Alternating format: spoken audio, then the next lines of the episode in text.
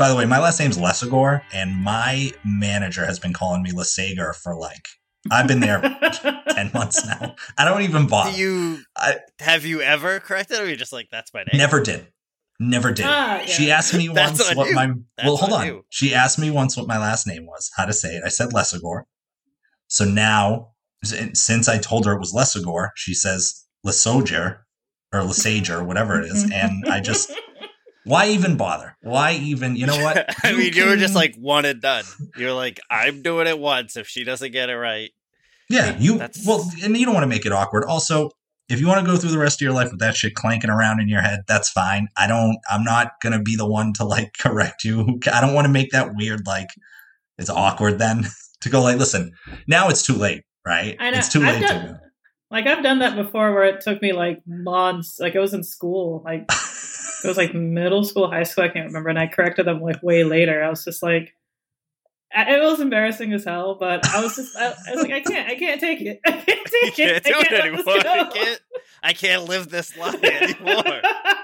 You didn't walk away like, because at what point, it's like a zero sum game. It's like, I'm ten, eleven months, whatever it is into this job. Like, what, one day I'm going to like pick my head up in the middle of a staff meeting and go, actually, it's Lesegor. Yeah. She's going to look at me like, hey, asshole, you could have told me that, like, I don't know, your no, second you, week here. At least you get it. At least right. you get it. You're the jerk here, but you're I, just going to get mad. I think, like, maybe just talk to her in private. Really I'm not okay. doing that. Nope. My hope is, is that in conversation with other coworkers, or maybe I'll get an award for something and she's there at the banquet. I don't know. Maybe there's a situation. Just, like, ha- just share like just share like a fake story where somebody was saying like, oh, you know, like I was my softball practice and they were saying Lesegor, Lesegor, and I'm like, what? What is it that you want? And it's like, right. Are you less than a gore? Like, I don't know, less a gore.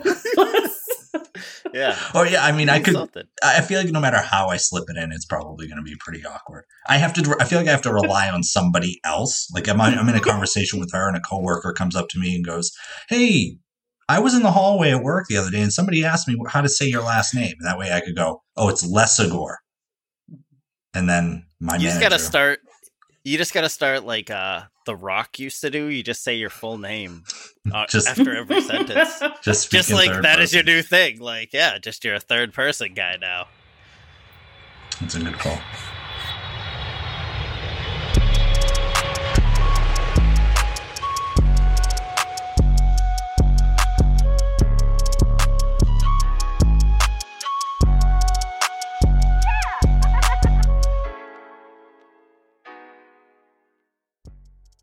What is going on, guys? Welcome to the Exit twelve Homebrew and Craft Beer Lifestyle Podcast. I am your host, Brandon. With me, as always, is the other half of Exit twelve Homebrew, Nick. You can follow Nick and I at Exit twelve Homebrew on Instagram, Facebook, and Twitter.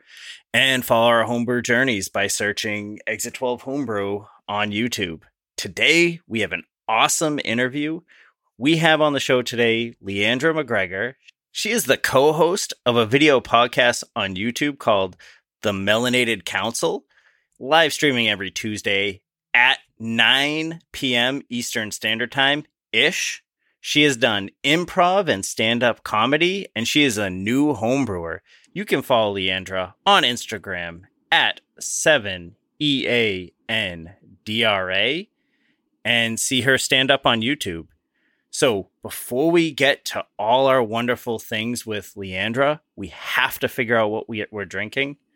So, Nick, what are you drinking? So, what I am drinking, I'll tell you what, New England, fall, a little rainy, you know, we get some raindrops. In the office, I like to keep the lights off in my office. The lights above, they, they hurt my eyes. Can't do that when it rains because then it's super dark. Somebody knocks on the door, they open the door, it's super dark, I look creepy. It's a weird situation. You, wait a minute, before we move on, A... Right. Your boss thinks you're just snoozing in there. Yeah, the lights are off? You're yeah, a maniac. Fully off. Oh, yeah. Fully off. That's yeah. a maniac work environment. If I one love of my employees it's very relaxing their lights off. Yeah, because you're probably sleeping. A little snoozing action. It's very relaxing to me. I like to have the lights off, but when it rains out, I can't because it's too dark and it's too weird. Um, probably, as Brandon said, weird anyway. But nonetheless, it's rainy, it's dreary, it's relaxing. It's the perfect day for comfort food and comfort beer. So why not go with uh, an Imperial Stout, an American Stout, actually. Uh, but A B V is eight point six. You could probably consider it an Imperial Stout. It's by Treehouse Brewing out of Charlton, Massachusetts. The name of the beer is Double Vanilla Bean Double Shot. So Double Shot is their beloved coffee stout. Uh, it's a beer that is robust in its base. It's a conveyor of fresh and distinctive uh, coffee flavors. For this rendition, they added exceptionally large doses of vanilla beans, above and beyond what is customary to ordinary vanilla bean double shot. So they have a beer called Vanilla Bean Double Shot. This is Double Vanilla Bean Double Shot. Um, the result is rich and vanilla-dense delight that any vanilla lover will be absolutely in love with. Think chocolate chip cookies, vanilla ice cream, and vanilla mousse. Delicious. So, as you can see in the glass, very, very dark. Charcoal, one would say, Brandon. Uh... Uh, charcoal that hasn't been lit yet. Very, very, very dark. Uh, black, black, black. Tan head, about a quarter finger head. Um, a lot of carbonation on this. Leandra, as uh, folks know, I don't like stouts that are low carb. Uh, I like a high carbonated stout. It helps cut some of that sweetness, and it doesn't make it taste so dessert-like. I don't okay. want a dessert in my glass. I want a beer. So, let's get a nosy, nosy, noseroony on this thing. Dense chocolate for sure. Mm. Sweet chocolate, not like a baker's chocolate, like a Hershey's chocolate. Hershey's chocolate. Not getting a ton of vanilla bean. Mm. Maybe if it Madagascar vanilla bean, possibly, possibly just a. A little touch, just dip it, a little dip in the beer of a little vanilla bean on the nose. Getting a bit of uh, the bitterness could be like from coffee. I don't know if, if you've had like old iced coffee. If you go to Dunkin' Donuts, get like an iced coffee, like two thirty in the mo- in the afternoon, you know the shit's been sitting. Mm-hmm. Which is a good, I mean, it's a good characteristic. It kind of sounds like I'm dogging, but it is a good oh, characteristic. I love, I listen, that's when you get them. You get them for like a buck. Dunkin's got that like two to like six. You just go in there for your afternoon coffee. This has now become the Dunkin' Donuts podcast where we just talk all Dunkins all day. Dunkin' was created in Massachusetts, so it makes yeah, I was sense. Just gonna say you guys are in the state for it. Yeah. All right, it's pretty on brand. I mean, let's be honest. All right, I'm gonna take a sip. Cheers, L'chaim. Cheers. I like how it has like a like a like a. brownish coloring too. It almost looks like peanut buttery, but must be like the yeah. chocolate. That's a good call out that I didn't mention. The head was a quarter finger, and it was like khaki. It was like a, it's like a dark. You get definitely get the roasted malts on the head. Mm-hmm. Usually, you know, with beers, the head is like white, but with these darker beers, if they do it right, the head is a nice, you know, kind of light brown tannish color. Okay. Honestly, I don't get a ton of vanilla bean. I do get the uh, chocolate chip cookie concept for sure. This beer was canned in June, eight point six percent. I've had it in the fridge the whole time. That's all right. So was that July, August, September, October, November? Looking at around five months old. Uh, but for an eight point six percent American stout, that's that's all right. The vanilla bean has faded quite a bit, I would assume. I haven't had this beer fresh. But the chocolate's there. Definitely get that Hershey's chocolate, the, that chocolat.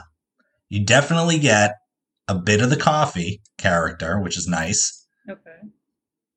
It is still, even with the carbonation, a bit sweet. It is, uh, it is bordering on that cloyingly sweet line, and that's the problem with like with American stouts, in my opinion, nowadays.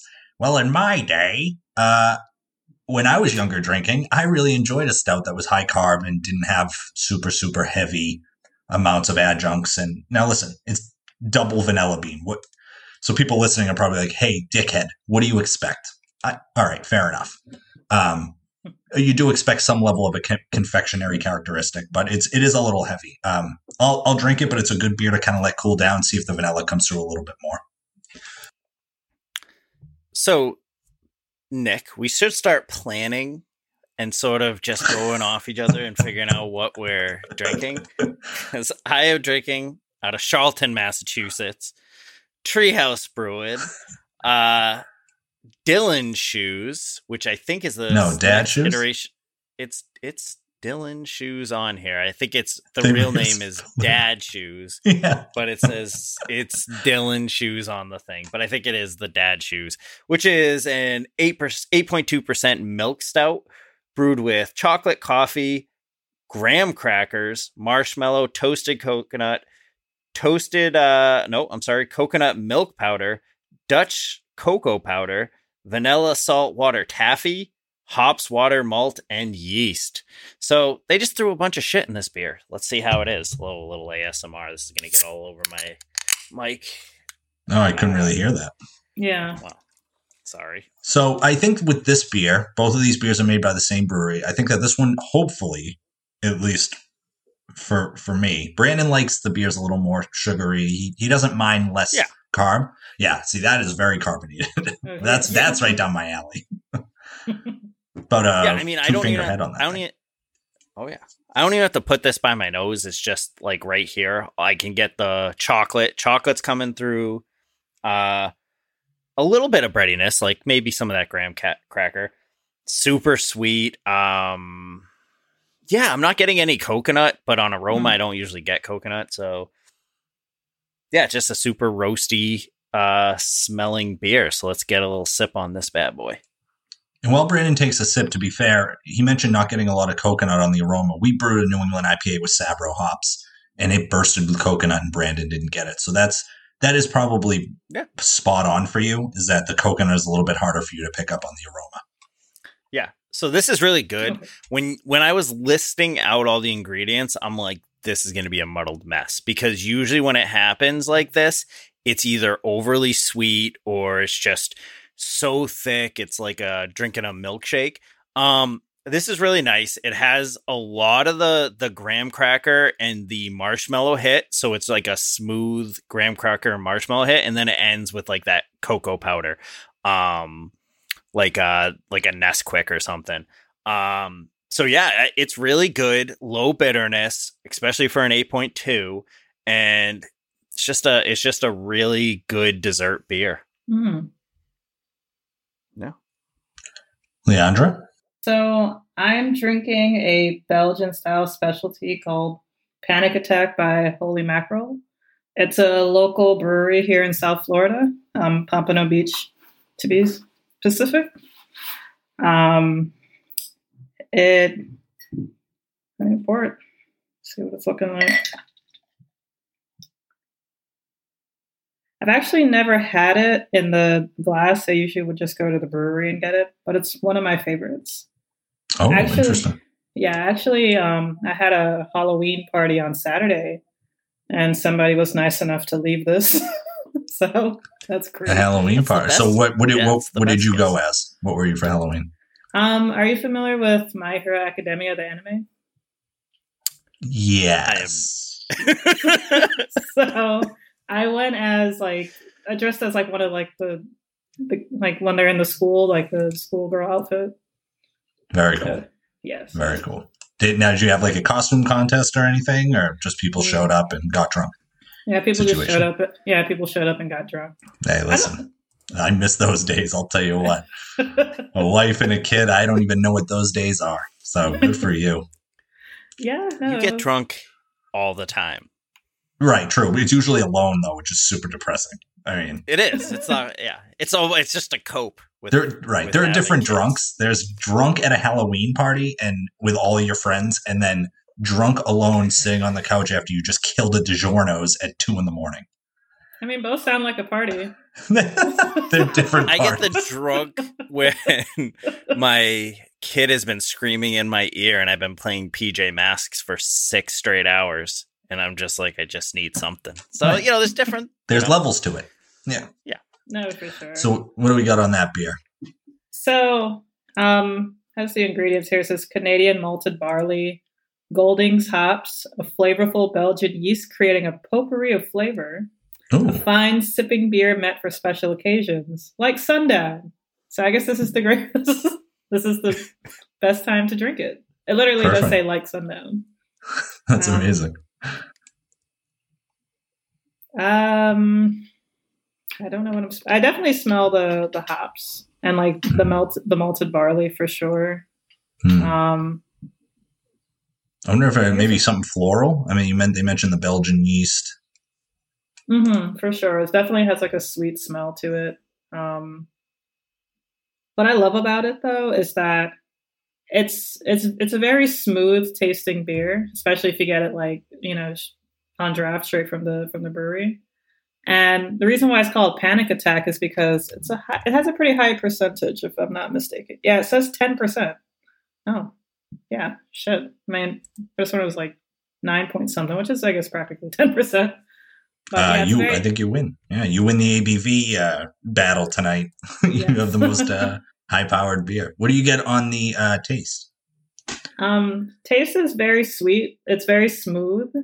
Um, it's not, it doesn't like, it doesn't like punch you in the face with like the alcohol taste. So it like, it's just, you know, like it's a very easy, um, like beer to drink.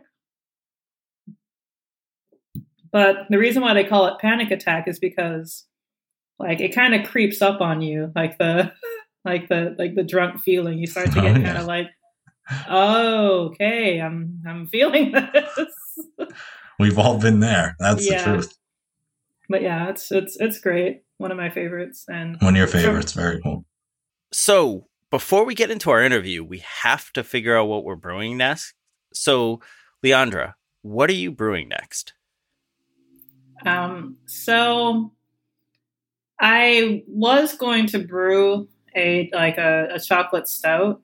Um, I buy my kits off of Amazon, or so I I literally. saw like there was a chocolate stout that was going to be delivered the next day. So, sorry. So I was going to try and do that, but I guess I got lost in the mail and it never came. Oh no. So, which like usually never happens. So I guess somebody stole this. They were probably like, wait, I can brew beer. That's but, amazing. Um, yeah. Uh, so That was going to be, I wanted to do that like around the beginning of October so it could be done by like Halloween or like beginning of November. But as of right now, that's not going to be the case. But I do want to, I'm probably going to try to brew something this weekend, like start it up, because I actually got um, four, like one of the, like those like gallon carboys. So I want to try like, you know, making like smaller batches because I have like the five gallon batches, which is just a lot of beer. Yeah. and, yeah. When it's, and it's, it, it always feels a little bit risky because it's like, I could just mess this up and then I just have a fuck ton of beer just to get rid of. But oh, there's nothing worse than having a bad beer that you brewed that you have to drink because you're like, I, I I made this, I have to drink this. And then powering through five gallons of it. It's just it's it's kind of a rite of passage of a home brewer of just drinking your own shitty beer. It's like just wallowing in your own misfortunes and mistakes that you're right, like, yeah. I will learn from this after drinking exactly. these five gallons of beer. And so the other thing you could do on a serious note, if if you have four one gallon carboys, is you could split that batch up into different, and you could use different yeasts or you could use different hops, and it's a great way to experiment.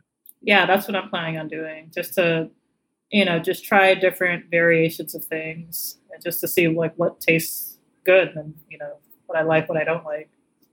Yeah, that's, that's, I'd be doing that like a ton because that's the best way to experiment. Mm-hmm. Um, so what we have brewing, we just brewed um, this past weekend, did a night brew day with a couple of guys in the BrewTubers Club, uh, w w w dot brew tubers dot com uh, if you want to join the club. Um, and, So we brewed an American porter, uh, and we utilized a bunch of different grains. And, you know, we kind of, it was a bit of a, they call it a pantry porter, so to a pantry beer that we did a porter, so to speak, because we wanted to get rid of a lot of grains that we had in inventory. So there's some uh, Viking Pale Cookie Malt that hopefully give it a nice bready characteristic. There's Special mm-hmm. B. There's uh, two different types of Carafoam, one called Carabody by Viking, which is a newer malt. It's very similar to Carafoam in that it's supposed to give it head retention, body, et cetera. Um, and, you know, we we had such good luck with the um, British, the English brown ale that we brewed, won silver in the British beer category in a local competition. Okay. Nice. Really enjoyed that. Uh, I thought it was a little aqueous, but the judges apparently did not. We haven't entered in a few other competitions, but we wanted to, we loved the clarity we got on it. So we wanted to do another classic style. So we, we did the American Porter. Um, it's currently fermenting. We'll see how it turns out. But other beers that we have that coming up, um, would love to do we, for a few years now. We've done cran- a cranberry pale ale for Thanksgiving. Mm. Um, The first year we did it, we added five pounds of cranberry in a five-pound batch, and it turned out to be a sour beer. It was supposed to be a pale ale, uh, but the tartness of the cranberries turned it so red and made it so bitter that it just was a sour beer at that point. We got no pale ale characteristics. We got no bitterness. We got no tropical characteristics from the Galaxy hops that we paid like four bucks a pound for because hops at the time were on Galaxy hops were on short supply. Um, But it was a, I mean, it was a good beer. We ran through the keg, uh, probably the quickest I've ever drank a keg before. Uh, the next year brought it down to like two and a half pounds. And then the year after that brought it down to like two and a quarter. So we're continuing to bring it down. We kind of like where it's at now. It's got a little bit of a cranberry essence with that pale ale character. And that's a great beer for Thanksgiving. Mm, that does sound good. Yeah. That would be perfect for Thanksgiving. Yeah. Yeah. And we usually do every year we do like a cranberry pale ale for Thanksgiving. And then we do another beer, whether it's a, You know, one year we did a pumpkin stout uh, that Brandon brought over, cold brewed pumpkin coffee that we added to it. Uh, another year we did a brown ale, uh, an apple cinnamon brown ale that we really enjoyed. Mm-hmm. So we like to have two beers for Thanksgiving. We'll see how that turns out this year. But uh, right now on deck, we got the cranberry pale ale and then and then something else. So that'll yeah. be that'll be interesting. Yep. And the only other thing we have is uh, hopefully by next week or probably two or three episodes from now, we'll have our results back from our last competition. We've done three in the last month and a half, which was bananas, and mm-hmm. we should get our results back on the last one, and hopefully can, we can make it three for three with medaling. That would be very good. That would be Speaking cool. of three and three on medals, we didn't mention that oh, yeah. the second competition, we entered uh, Donovan, New England uh, I P A that is named after my son. And then the brown ale uh, in the second competition. The brown ale didn't place in this one this time, but Donovan won first in the New England I P A category. Nice. Uh, did not place in best of show, but winning a gold in any category will take. Um, and, and we're really excited about that. So we have technically pit placed in two out of the three of our first three competitions. Uh, actually, probably the last three to end the end the year twenty twenty-one. So it's been pretty pretty good for us. We'll see how we, as Brandon mentioned, we'll see how we do in that third competition, but hopefully uh, we'll place where we entered the brown ale and we entered a different variation of a New England I P A called Sam, which we've won awards on before. With uh, that's kind of Brandon's. Well, it's kind of Brandon's son's name. That's what I was about to say. It is his. It is his full name. Technically, he's it's not his Samuel. Full. He's Sam. He's only has three letters. S A M. Uh, Technically speaking, that is his name. It is. All right, guys, we're going to take a quick break, and we come back. We're going to get into this interview. Stick around.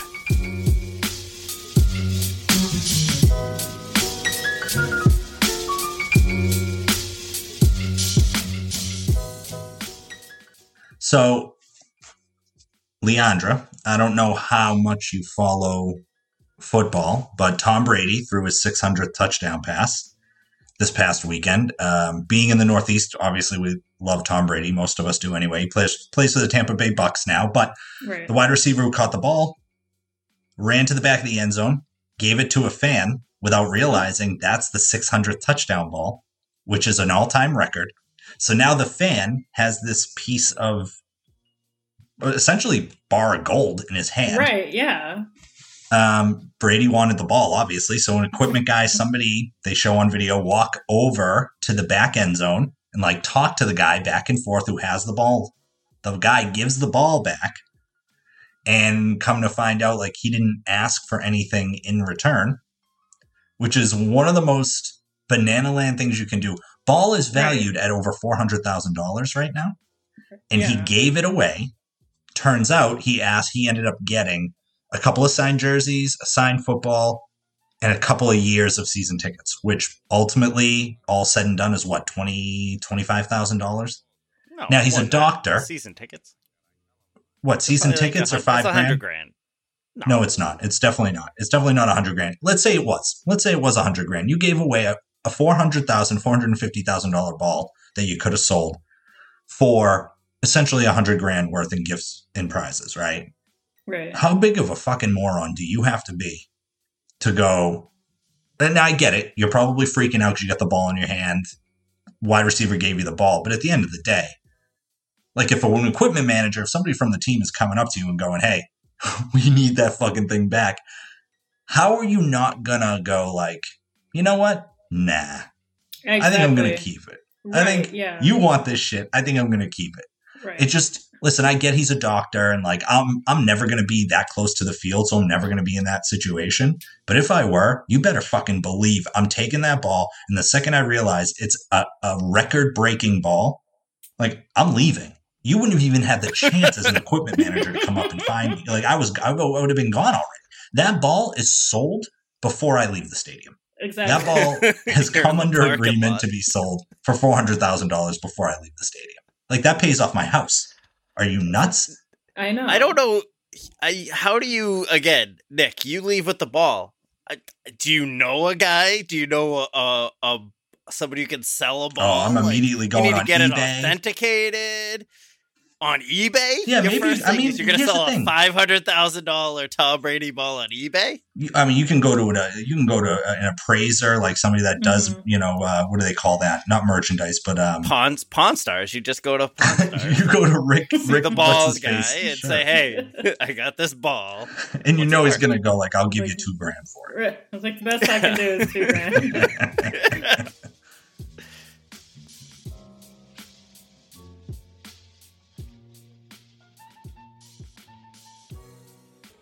It's always a treat for us on the podcast to have guests, uh, especially guests that are as accomplished and have as much going on as Leandra does. Uh, Leandra McGregor, um, related to Connor and Ewan McGregor, which is really interesting. She told us that no, in email. I'm not. I'm not. Um, I didn't know that they were related. And now that I know that, that's excellent.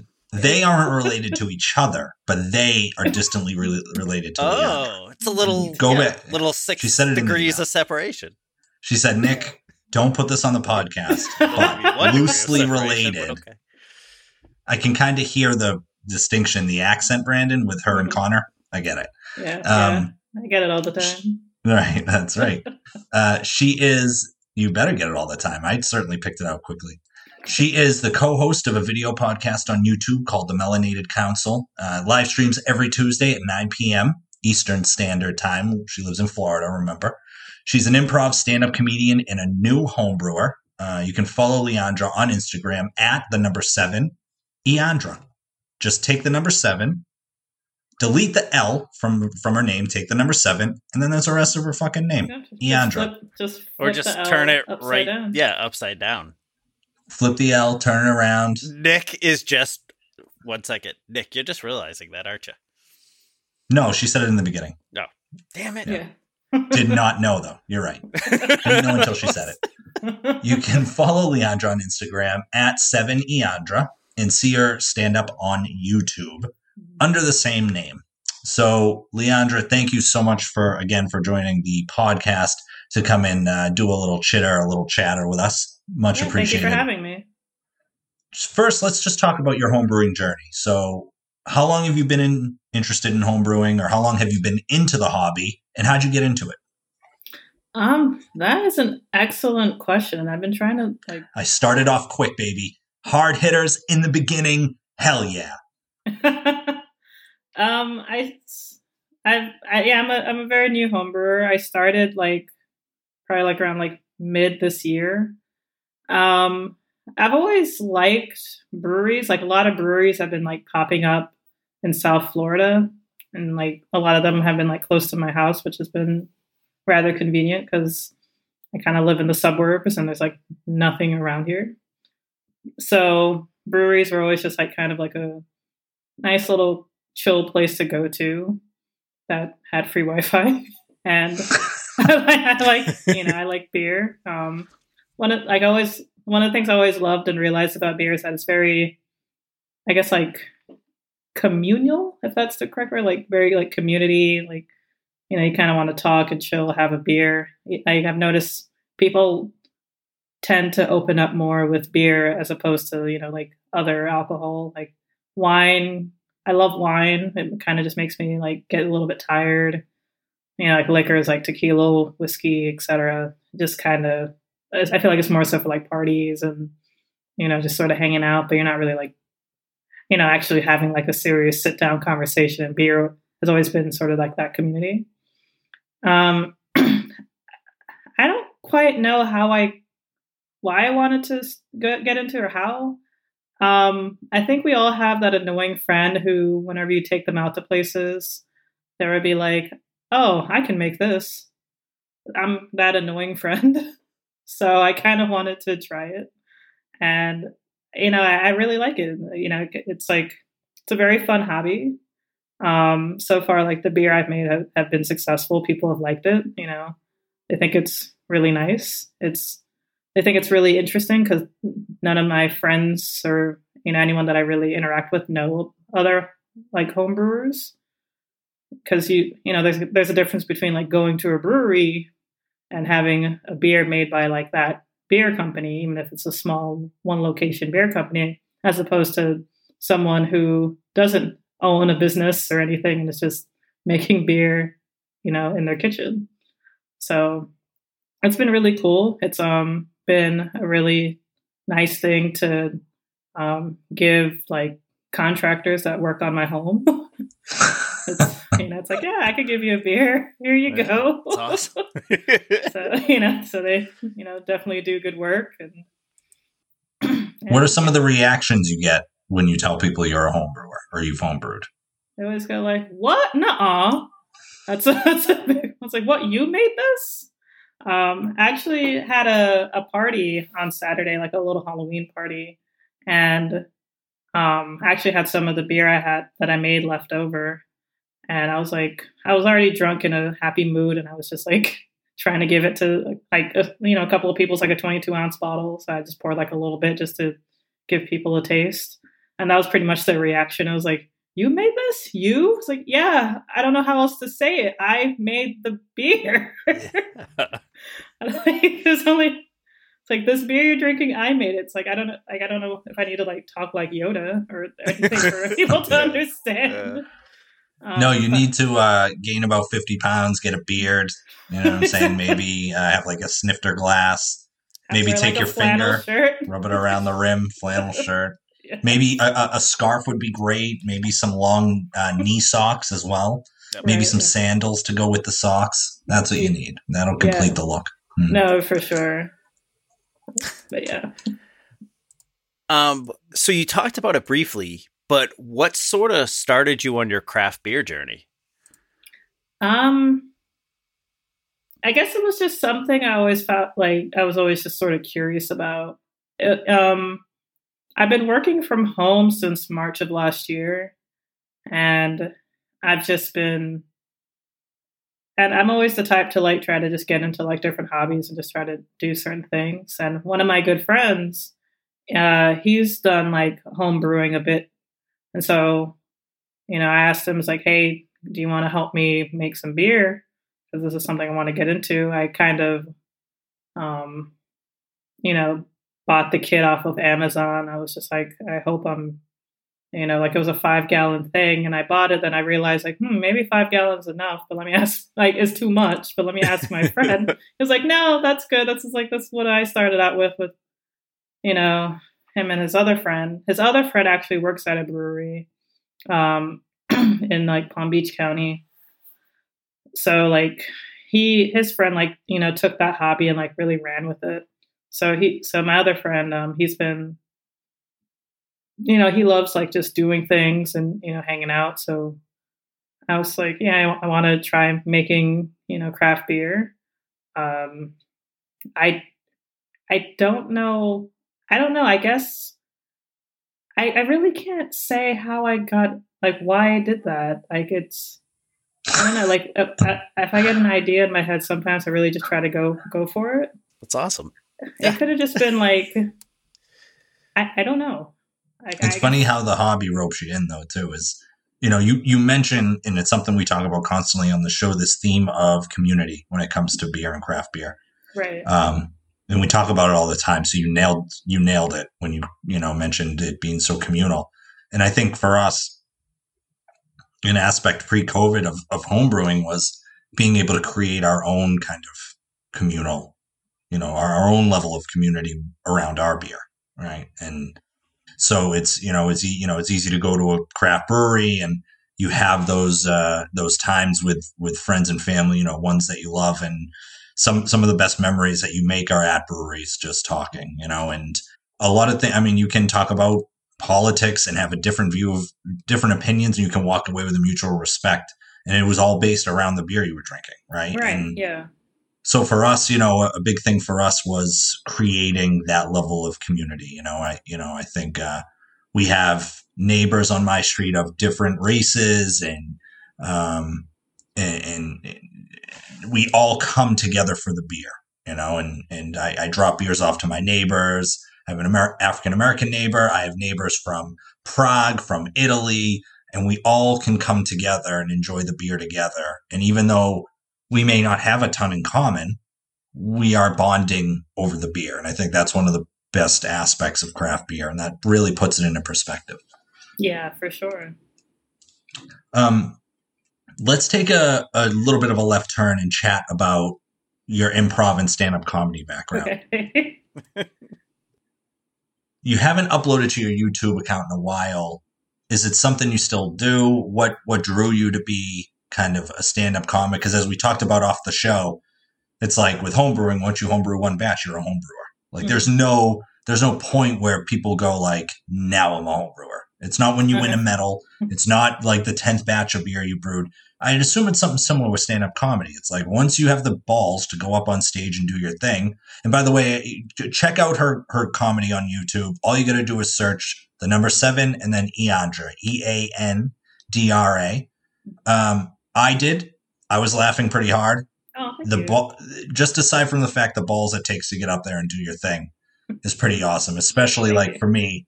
It's probably so easy for comics now to tell you, like, they go up in front of a packed house of two thousand, five thousand people, whatever. Doing it in a room of ten people is probably much harder. It's true. It you is. Know? It is much so harder. Talk about that journey. What, what, what was it similar to homebrew? It was like, I blinked. I don't know how I did it. I blinked and I was on stage fucking telling jokes. Oh, like, what happened? No, I am not that brave. Um, I don't know. Ever since I was like a kid watching, I, I like I always loved like stand up on B E T. There was a show called Comic View, and you know, so it would just be like you know some comedians you know that would just tell jokes. And what I loved about it was just that, like when you're laughing, you're laughing because you know what they said is true, um, at least to an extent. You know, like it's something that you can relate to. You know that it's true, and there was just like just that beauty of, of storytelling, of truth telling. Um, also, comedy helped me, you know, like through college. Um, I, I used to get pretty like like I have like bouts of depression um, in college, like just I don't know, like random bouts of like loneliness and depression. And to get, help me get out of it, I would watch stand-up comedy, and I'd watch like Ellen DeGeneres and. Just um, like pretty much anybody that I could find that had, you know, some stuff. Um, so stand-up comedy always had like a like a really um, big place in my heart because it's just, you know, when you're laughing, you're having a good time. Um, especially like when you're laughing at something that you could just absolutely relate to. So like. I don't know. People would always say that I was like witty, um, sarcastic, clever, and stand-up has always just been something that I wanted to do. And I guess it was, I started it after college and I, I did improv first because I don't know, a lot of stand-up comedians did improv at first, even though you don't really have to, in case anyone's listening. You don't have to waste money taking improv classes to do stand-up. You just take stand-up classes. but, um, so, but it wasn't, um, like, like I, I really started to just, like, reevaluate my life and, and the things that I want to do when um, my cousin uh, died in a car accident uh, uh, Christmas twenty thirteen, which was, like, the same year that I graduated from college. And it, he and I were the same age. And it was just, it was just, like, really, I really just sat down and reflected on my life. Because at the time, like, you know, there was just so much that I just haven't done in my life. You know, like, I didn't even have a car. I was just living at home. I never even been on an airplane at that point. There was just so much in my life that I just hadn't done. And I was just really thinking, like, why haven't I done these things? Like, who am I really living my life for? It's like, I have to live my life for myself. So I started just really getting out of my comfort zone, because I learned that, you know, I realized that it's the only way to do things. Um, the only way to truly live is to get uncomfortable and um, be comfortable knowing you have to get uncomfortable. You have to, you know, do things even if it scares you. Like, one of, one of my mottos in life is to do it scared, because there's never going to be that right moment where, you know, you're going to be like, yeah, I'm one hundred percent ready for this. No, that's bullshit. Like, you know, there's never going to be the moment where you're, like, totally motivated. You're to- like, you're totally energized or whatever. You're, you might be like sixty percent energized, twenty percent motivated, but you still got to do it. Like, you know, I, I work out. I, I, I see a trainer. I hate every second of it. Humble. I, yeah. Yes. Thank you. I, I, I, uh, yeah, I work out. I mean, listen, it's, I don't want to talk about it. Like, fucking work out. Yeah, I work out. I, you know, it's okay. But fair enough. And I, you know, it's yeah. it, it's a great, great call out. You know, live every day as if it's your last. Like, get get uncomfortable. And it's very similar. Like, whenever I get that text from Brandon at seven in the morning, like, on my way, I get uncomfortable. I'm like, I have to have this motherfucker over at my house. So this again is for, for a brew this day. Is, yeah, this is for a brew day. This is. This is for a brew day. Because she didn't okay. get this. I she might have thought we were you were talking about maybe sexual relations, and that's not. No, no, this I mean, is I, not. I don't think no. you'd be upset, because sometimes when you text people, no, no, definitely wouldn't be upset we about are. that. It, but the coming over for a brew day is got to get out of your comfort zone, like Leandra said, and just if I if this piece of shit has to come over my house to brew, I beer bring with me, you then... coffee and a breakfast sandwich if you want one. Last time he came over, Leandra, He didn't. He didn't even ask if I wanted a coffee. He came I asked a coffee. Every time. I remember it like it was fucking yesterday. You didn't ask, and I remember because I was specifically bullshit about it. So, sort of getting back on the uh, the homebrewer uh, questions. Mm-hmm. So, there's sort of two ways people usually go with this hobby. Um, there's people that uh, you know are get modest equipment and able to make, you know, kits and and maybe a little partial grain and things like that. And then there's people that are spending f- five thousand dollars on huge, uh, you know, um, systems and vessels and stainless steel. So you're new. You just got in. Where mm-hmm. do you see yourself landing in this hobby? Um.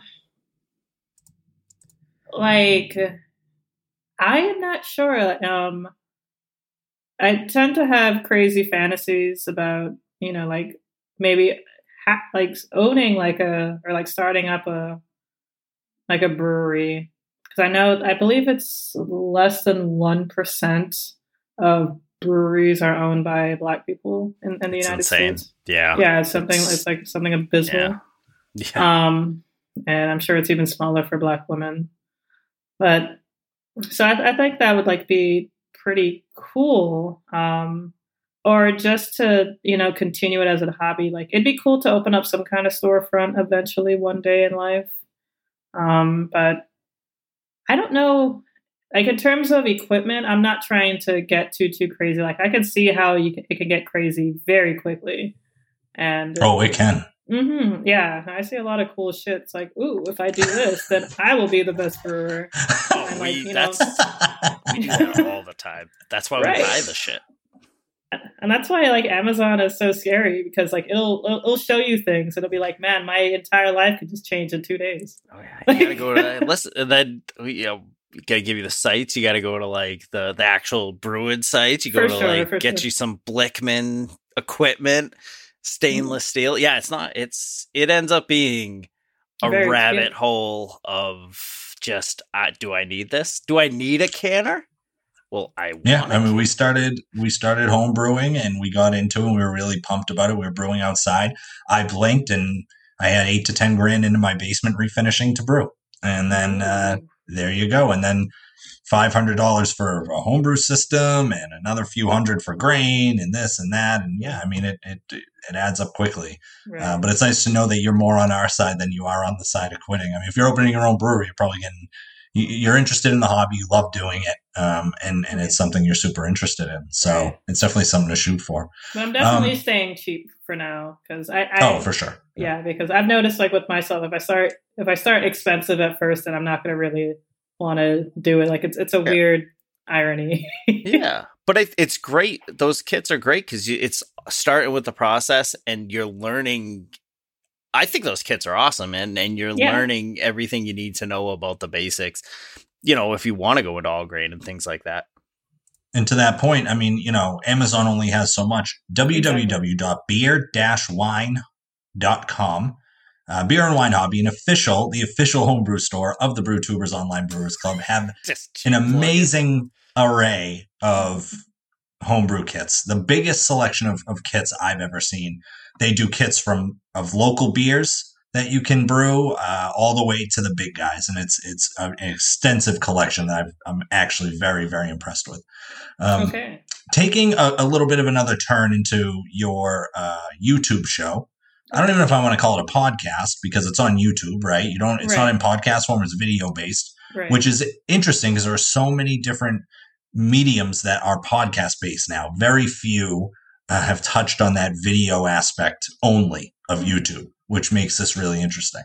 Um, the Melanated Council, it's described, for those of you that aren't aware, it's a, described on YouTube as a group of like-minded individuals that came together to rally behind Democratic presidential candidate Andrew Yang right. to bring awareness to the African-American community. So with the passing of the Democratic primaries, we elected a new president.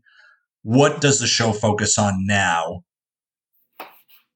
So, um, so it was initially called um, Melanated Council of Yang or McCoy at first. Um, it was just a, a group of us who, you know, yeah, like we rallied behind Andrew Yang, and it just seemed as though the the stereotypes behind Yang supporters seemed to be like mainly like white men, and and we just kind of wanted to show people that it wasn't quite the case. Even, We started the pod. We started the show um, like after the prime. It was after. It was like during the pandemic, like a little bit before um, George Floyd's passing, and you know, like it was, so we're still in the midst of the, you know, the twenty twenty um, election, and you know, we just sort of started this because we were kind of growing tired of going on other like Yang supporters um channels when we're like we could just create our we could just create our own. So so that's that's how it started, um but then like once Yang started on the Humanity Forward like thing where he was like supporting candidates, you know, who also supported universal basic income and, and things like that, um we we were starting to kind of go away from politics. We're always like, we would usually always just talk about random topics, but we started to like further go away from politics, and people who are on the show, you know, some of them started to actually run for Congress. Like Erica Rhodes is running for Congress in California, um, District thirty. She's absolutely fantastic. I, I, I know her personally. She's like a, an amazing, wonderful woman. Um, and people just had different um, priorities. So we just started to kind of just slowly change the show. And we wanted to just totally separate. Like, we're not, it's not like we're just like anti-Yang or anything. Like, we still love him, but like, we just wanted to be our own thing because we're sort of just transitioning to our own thing. So long story short, we, we need to update that. Yeah, I thought it was just because, you know, we elected a new president and kind of uh, the race is over for a little bit. And mm-hmm. I just thought that maybe you guys are transitioning, but it's good to know that, you know, that's kind of the plan moving forward, it seems. Oh, yeah, for sure. Like we, we talk about like a, you know, like an, a myriad of, of topics, and it's, yeah, it's just, honestly, it's just very cathartic. It's, you know, I, honestly, my two other hosts, I've actually never even met them in person. We've all met each other online, and, you know, they, they're some of my best friends. Like, we talk about everything and anything. Like, they know me more than like, you know, people in, in real life that know me. Such is the case. That's how the internet works. Oh yeah, for sure. If I could keep my relationship to Brandon just internet based, I would absolutely do it. No, you wouldn't. To make us closer, obviously. He likes the exactly. hug. He's a, he likes, yeah, he's Aww. just a, um, so we touched on it briefly about sort of the lack of minorities in beer. Um, do you have anything that you feel could make craft beer and homebrew community a little more inclusive going forward and a little less just boys club, specifically the white boys club? Um, uh, straight up, I guess have less boys in it. Less boys. God damn it! All right. Well, I'll thank you. It was nice having sword. you on the show, Leandra McGregor. Everybody, I, thanks for coming on. This is my retirement. I'm sorry. I'm kidding. I'm kidding. I'm kidding. Um, absolutely kidding. Um, I'm the type who believes that instead of like forcing a seat at the table, it's just to make your own table. Um, so I guess to just like, in order to like make it more inclusive, yeah, I guess definitely just try to do it yourself. I understand that I'm in a, a bit of a place of privilege. Like I, you know, I'm still like, you know, gainfully employed. Um, I, you know, I still have my job even though I'm working from home, so I can, you know, afford to, you know, buy a beer kit and try this and, you know, kind of get into it. But I do know that in Tampa, actually, uh, actually Saint Petersburg to be more exact, there's um, there's there's something called Beer Culture, spelled with a K, where it's actually run by a Black woman, and she's trying, and it's like a, I believe it's a nonprofit or something, where she's trying to get more um, people of color into the into the brewing space specifically. And I've never like, I only like follow her on like Instagram and Twitter and things like that. But she works a lot with the, um, I think it's it's the only black black owned brewing company in Florida, which is called Green Bench Brewing. I have yet to try their beer. Like they have, I saw that they have like one being sold, but it's like in Miami. And it's like, I don't want to drive all the way down to Miami. Like ironically, because traffic is so shitty down here, I'd rather drive to to their brewery in Saint Petersburg, which is like four hours, than to drive to Miami, which is like forty-five, fifty minutes. But yeah, so like, I know that um, she works with, you know, with Green Bench Brewing a lot. And, you know, like they, they really just try to like hire, promote, get um, people like beer certified and, you know, like brew certified, or, and they have like some sort of scholarship or program at University of South Florida, which is in Tampa, ironically. And um, so I'm happy that, you know, she's doing that and is trying to make more Black people and and just people of color into the beer space. Um, 'cause I don't, I don't quite know. I like, you know, I guess it's just like when you don't see people who look like you in the space, it sort of makes you feel like it's not for you. So I guess that's, that's probably one of the reasons why we want to have, I think there, there, there are questions, not to, not to, you know, uh, alienate anybody, but there are questions that we've had before. Like, why don't you have guys on the show, specifically white guys? Oh, well, what could they possibly add to a conversation on this podcast that we couldn't, you know, that, that what could we possibly, what could they possibly add to the show that we would go, you know what? I never thought of that. Yeah. You're a white guy with a beard and you're a home brewer. I mean, listen, you're not going to surprise me. Okay. So the thing is, with having folks on the show like you and, you know, white females or whatever the case may be, you can offer a different perspective into the hobby. And that's mm-hmm. what it's all about. I don't want to continually hear the same things all the time. I want to hear different perspectives, different ideas, different opinions, whether they agree with me or not. And it's very simple from a homebrew perspective. The more you get into it and the more interested you are, you're going to have different ingredients you're bringing to the table that I wouldn't think of, you know, whether, True. whether, whether it's, you know, a, a different ingredient from a, from your history in cooking or things your parent, your mom, dad made you growing up and you want to throw that in a beer, whatever the case may be, like, and it's just things that I never thought of. So that's, that's what the hobby should be about. It shouldn't be about all of us doing the same thing and looking the same. It should right. be about getting as many people with as many different backgrounds, as many different experience, life experiences as you can all together. And let's all talk about how we can make our beer better, because you can't, you can only go so far making your beer better, talking to the same person, doing the same thing all the time. Yeah. That's true. I just want to make it.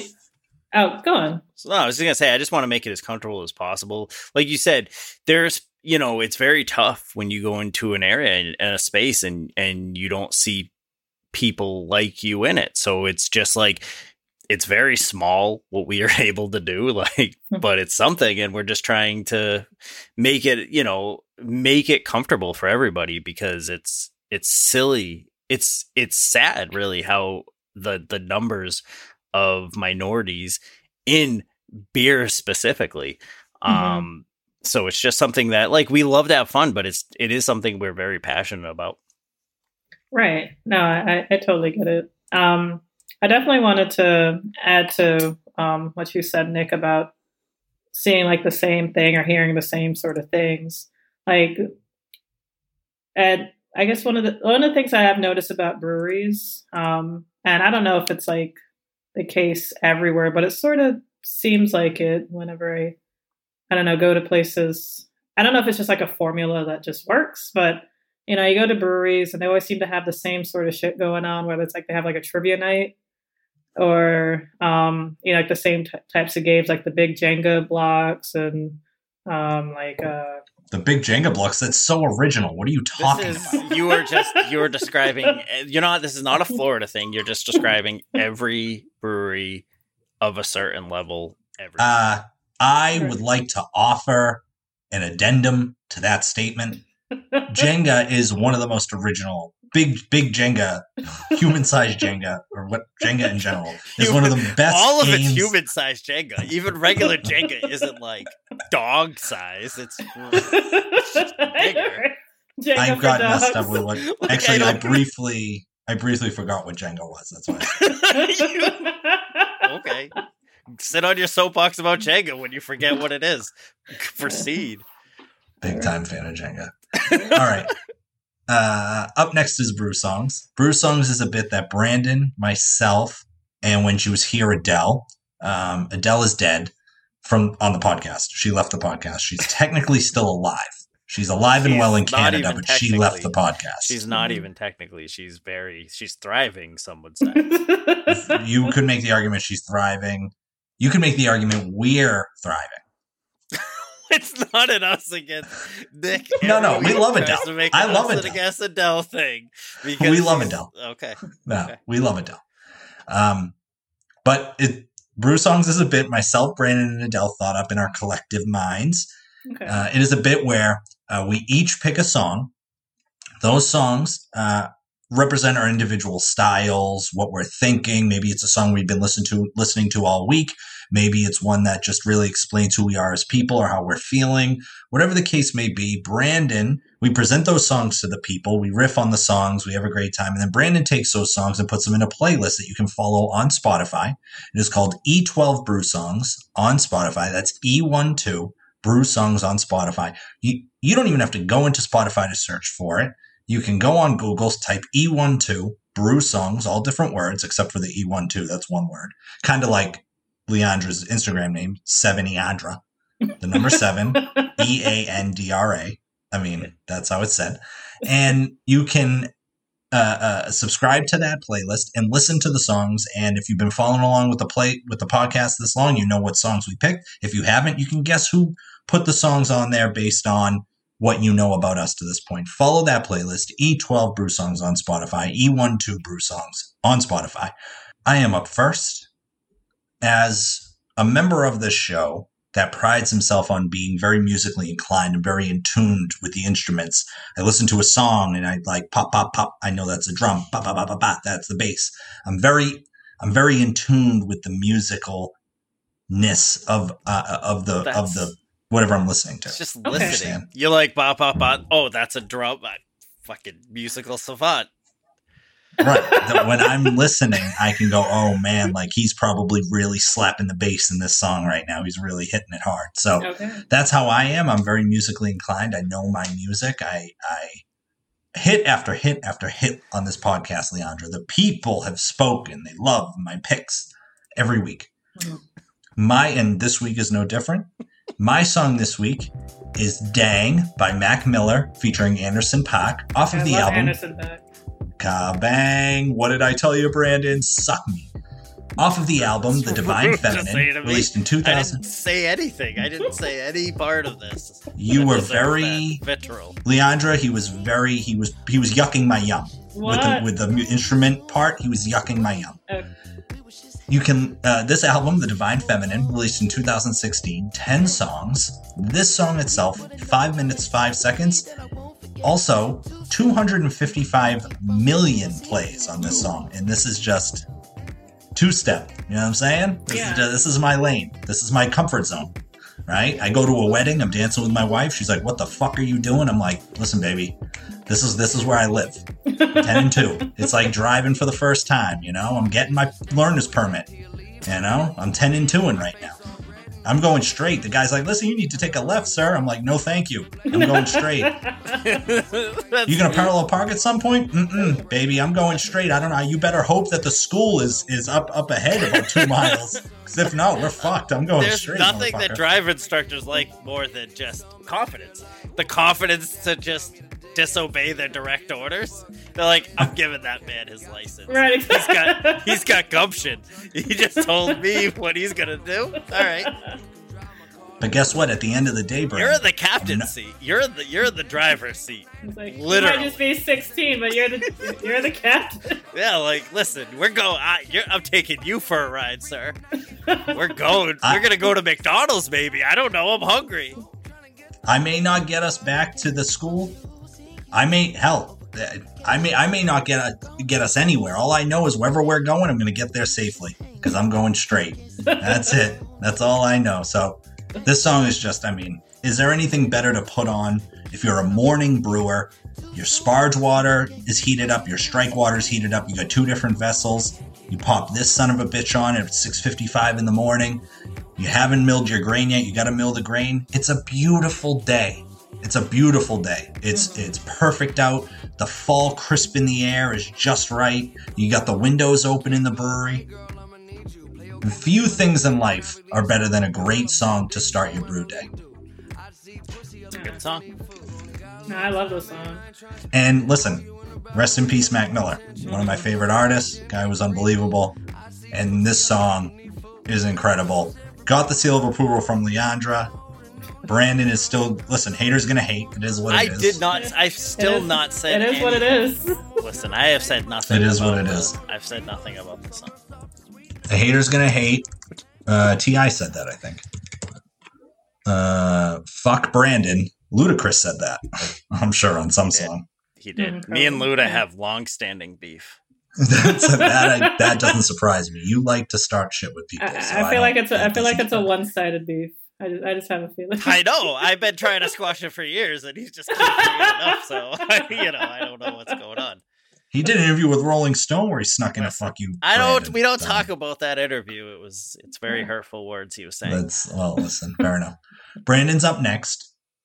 Brandon's, as everybody knows, is he claims to be a musical I don't. You know, he's kind of like you claim Brandon it, claims then... to be the Rain Man of music. He can like sense it. He just understands music. Okay. So yeah, Brandon is like, he thinks he hits home run after home run. The people might say a little bit different, but I'm not the people. See, they have their you own. You are voice. The people. You are the. You're the voice of this thing, and you set it up the way you want to set it up. You're setting up narratives. You how you want to set them up. I only set them up based on things I'm told through back channels. Okay. And I just follow through from from from their brain to my lips. What do they say? From God's what do they say? From God's mind to my lips? Whatever. Sure. Anyway, that's Brandon's song this week. Brandon's song this week is by Sublime. Name of the song is K R S One. Off of the album, forty ounces to Freedom, released in nineteen ninety-two, twenty-two songs, which is which is heavy for an album in nineteen ninety-two. We like that. twenty-two songs, mm-hmm. one hour, nine minutes. This song itself, two minutes and twenty-three seconds. So Brandon went with a little bit of a quick one. Yeah. So how my brain work was, I wanted to put in Step Into the World by uh, K R S One. And then I said, oh, K R S One. I like K R S One by Sublime. And then I just mm. decided I wanted Sublime uh, okay. K R S One. Just how my you don't brain know this, but this is actually this song is actually a diss to K R S One. So yeah, this does the opposite of what you wanted it to do. You're an idiot. That's rude. I actually don't know if this is a diss it to K R S One. Okay, I was about to say. It's one hundred percent like... not a diss to K R S One. You haven't read about that Sublime K R S One beef in, uh, it was, in, in uh, Hip Hop Daily? Uh, you guys need to get up on your fucking hip hop knowledge, hip-hop idiots. Hip Hop Daily. The old nineteen ninety-two K R S One Sublime beef was one of I mean, it was featured in so many articles. It was. Right. It was. It's like, yeah, I know the rapper K R S One, so I was surprised that there's a Sublime song about it. I was like, yeah. Or like name this. I was a little confusing. K R S One, one of his most famous songs is South Bronx, where he disses, uh, I can't remember the name of the rapper that he disses. Oh my God. South Bronx. It's an old song off of one of his first albums. D- it's a D J. K R S One. South Bronx diss.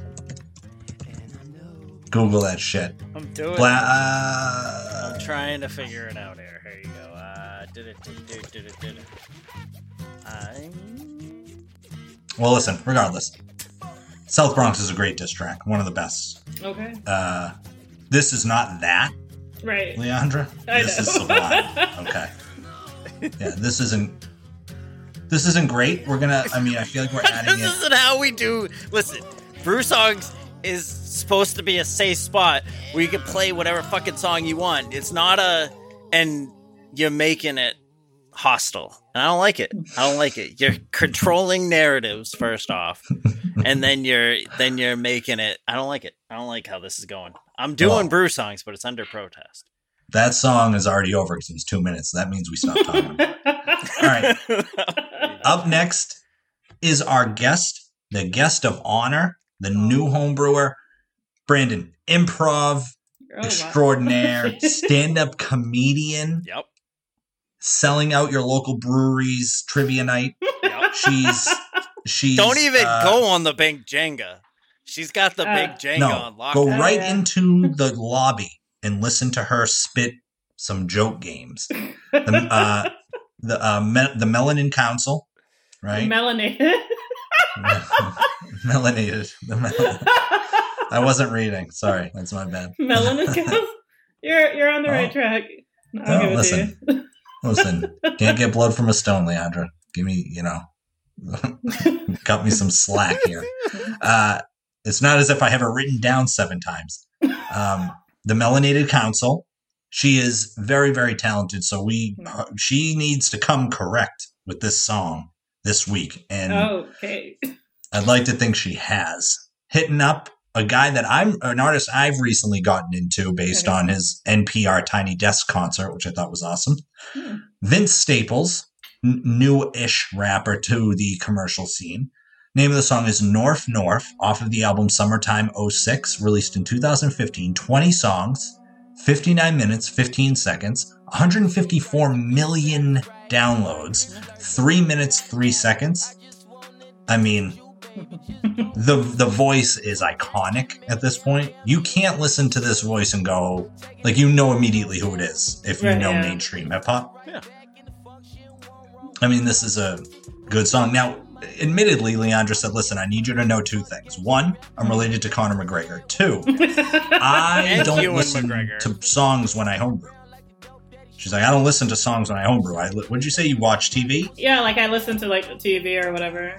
What are we? Right. What are we watching during the homebrew?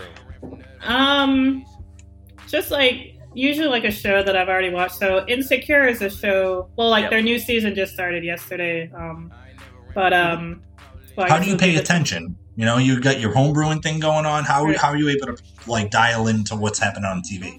Well, it's usually if it's a show that, like, I've already seen the previous four seasons, like, twice already. So it's an easy show to kind of put on um, and just be able to listen to and know what's going on in the show.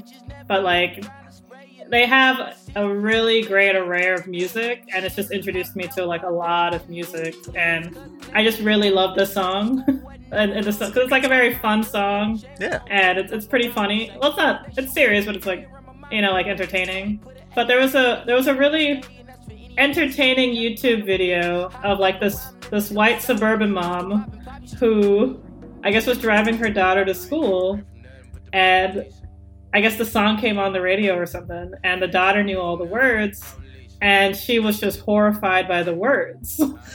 And so she like decided to come home and start pretty much like saying the lyrics of the song and like saying the N-word and everything. And, like, a lot of people are just, like, getting upset. I don't know. It, it's one of those things where it's, like, you know, like, it's rap music. Yeah. It's, it's. Yeah. Like, as he just says the N-word, yeah. Right. And and it's just, like, like I, don't, like, I don't know, lady, just, like, leave us the fuck alone. like, I, like, let's, like, let so, us, like, do our shit, please. I remember vividly. Uh, my dad driving on a road trip with me somewhere, and I was listening to my headphones, and I was listening to Snoop Dogg, Doggy Style, mm-hmm. and he's like, "Oh, let's push, pop it on the old, oh, perfect. the old uh, console here. Let's see yeah, what Chris will love that. We're listening to." And he was mortified within two seconds. He he almost stopped the trip. He was so oh. upset at everything. And it, oh, it, was just, it was just this weird, like, this weird thing of like, oh, yeah. And for some reason, my stupid brain was like, yeah, let's listen to this with my father. Immediately regretted that decision. And uh, conversely, so, first album I ever bought was with my father in the store, was D M X, Flesh of My Flesh, Blood of My Blood. Now, okay. if anybody remembers the label art for that album, he was covered. The label art is D M X covered in blood with his yep. hands out. Uh, my father was not asking to listen to that mm-hmm. in the car at all. Mm. So your boy had on had the Sony Walkman. Remember the Sony Walkmans? It was like they had those splash like paint colors. It's like flat. It was like a shiny red, a shiny blue. It's like a Sony. I can't remember the like name of the Walkman, but had my Walkman with my wired headphones. That. I bought that album, and in hindsight, bad purchase. Kid Rock. None. That aged poorly. Yeah. Had no idea he was going to turn out to be such a fucking maniac. But the right. D M X one, Flesh of My Flesh, Blood of My Blood, very realistic, very reasonable purchase for a, I don't know, fifteen-year-old. Yeah, my sure. father probably could have garnered from looking at the fucking album cover that may sure. be not a great album. Also, when in the second song he mentions having sex with a corpse. Yeah, well, yep, know. he did, he did. That happened. And and now that I'm thinking about this, listen, they're just bringing back old memories. Another, my first C D was Outkast's AT Aliens. Mm. The C D itself, just big old titties on that thing. Dad saw that, was like, what the hell is going on? Just like, yeah. So like, listen, that's just my childhood. My dad thought I was just a just an animal. Just my oh, musical sure. choices, just fucking out the out the room. So yeah, no, it wasn't great. And and look at you now. You're picking you're picking songs on a podcast by Sublime called K R S One that nobody really gave a shit about. You've come so far, Brandon. Listen, good for no you. Holy listen. Shit! I'm, it's like you're again. a full-fledged, well-rounded human being. But that's like, right, Leandra. He started as a caterpillar, He spread his wings and he bloomed into a butterfly that picks awful fucking music every week. Um, to say to people, it's hurtful, actually. It's really hurtful things that you're saying, but okay. I mean, that's, I like that's how song. You choose to live. I that's like how the, you choose I like to the live. Song, Brandon. Thank you. Appreciate it. Really? Because I'm pretty sure, Leandra, you're full of shit. I didn't see you bopping your head. You know once, what? The problem. Yeah, it doesn't matter if you like the song. You can't bop it, your head it, to Sublime. Like, of you course. That's a good point. You know what? It doesn't that's matter. That's a good point. It doesn't matter if she likes Leandra, it. You just said it in your words. Thank you. She felt it in her heart to at exactly. least tell me that, make me feel good before I go to bed tonight. Very nice. Really, I Brandon? You sure about that? Because I'm pretty sure when I put on my song, she was headbanging it's so hard I thought she was going to break her fucking neck. Wow. Neck. No. Neck. I mean, you put on Anderson .Paak. That's like, that's like a, you know, that's like an why did you? Yeah. Why are you? See, this is the problem. You're too competitive. You're making things about competition. Brew Songs is for everybody. Brew Songs is for the people, and you're just making this a competition. I don't like it. Leandra, I can guarantee you if he had picked the Anderson .Paak song, he'd be talking more shit than I am right now. That's not what this is about.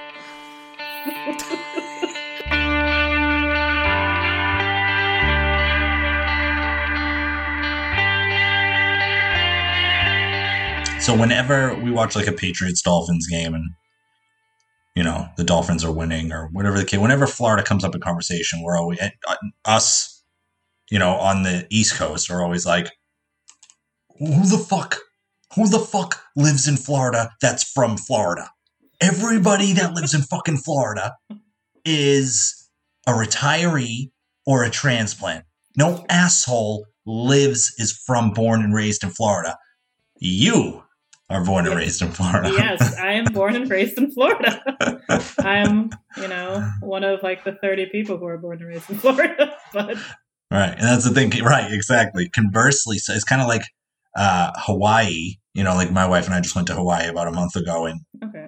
And unfortunately, throughout the decades, the number of mainland Hawaiians, one hundred percent, has dwindled every generation. Mm-hmm. It's kind of like, I feel like that's kind of how it is in Florida. It's like every year, more old fucking people that don't live in Florida, that aren't from Florida, go to Florida to go and die. Like you, I bet you, Jeez. I bet you like owning, like being a pallbearer is big business. Like you. You have to be like so rich because old people just go there and then they die. And then it's like, great, I got another one. Like it's, you must, cemetery business must be booming. It's possible. I never even thought of that. Like, I won't lie. There is a fuck ton of old people. Yeah. Um, and it could get quite aggravating, especially if you're like looking for like a place to buy or rent. 'Cause you'd be like, oh man, this place is so cheap. Then you look, it's like, oh, it's a fifty-five and over community. Exactly. There's yeah. like rules. Like you could never live there. And like, you can't live there until you turn fifty-five or older. Right. So if I owned like, if I owned one of those, uh, you know, like a, a not a cemetery, if I, if I owned a, uh, a funeral home, I'd just go to like one of those new condo developments they just built for over fifty-fives. And I'd just be slapping do not resuscitates on every door.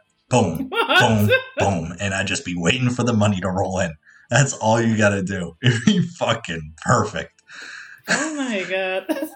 I mean, they're alive and can just be like, hey, no, please resuscitate. Take this off this door. So it can, you know, continue uh, voting fucking poorly. But anyway.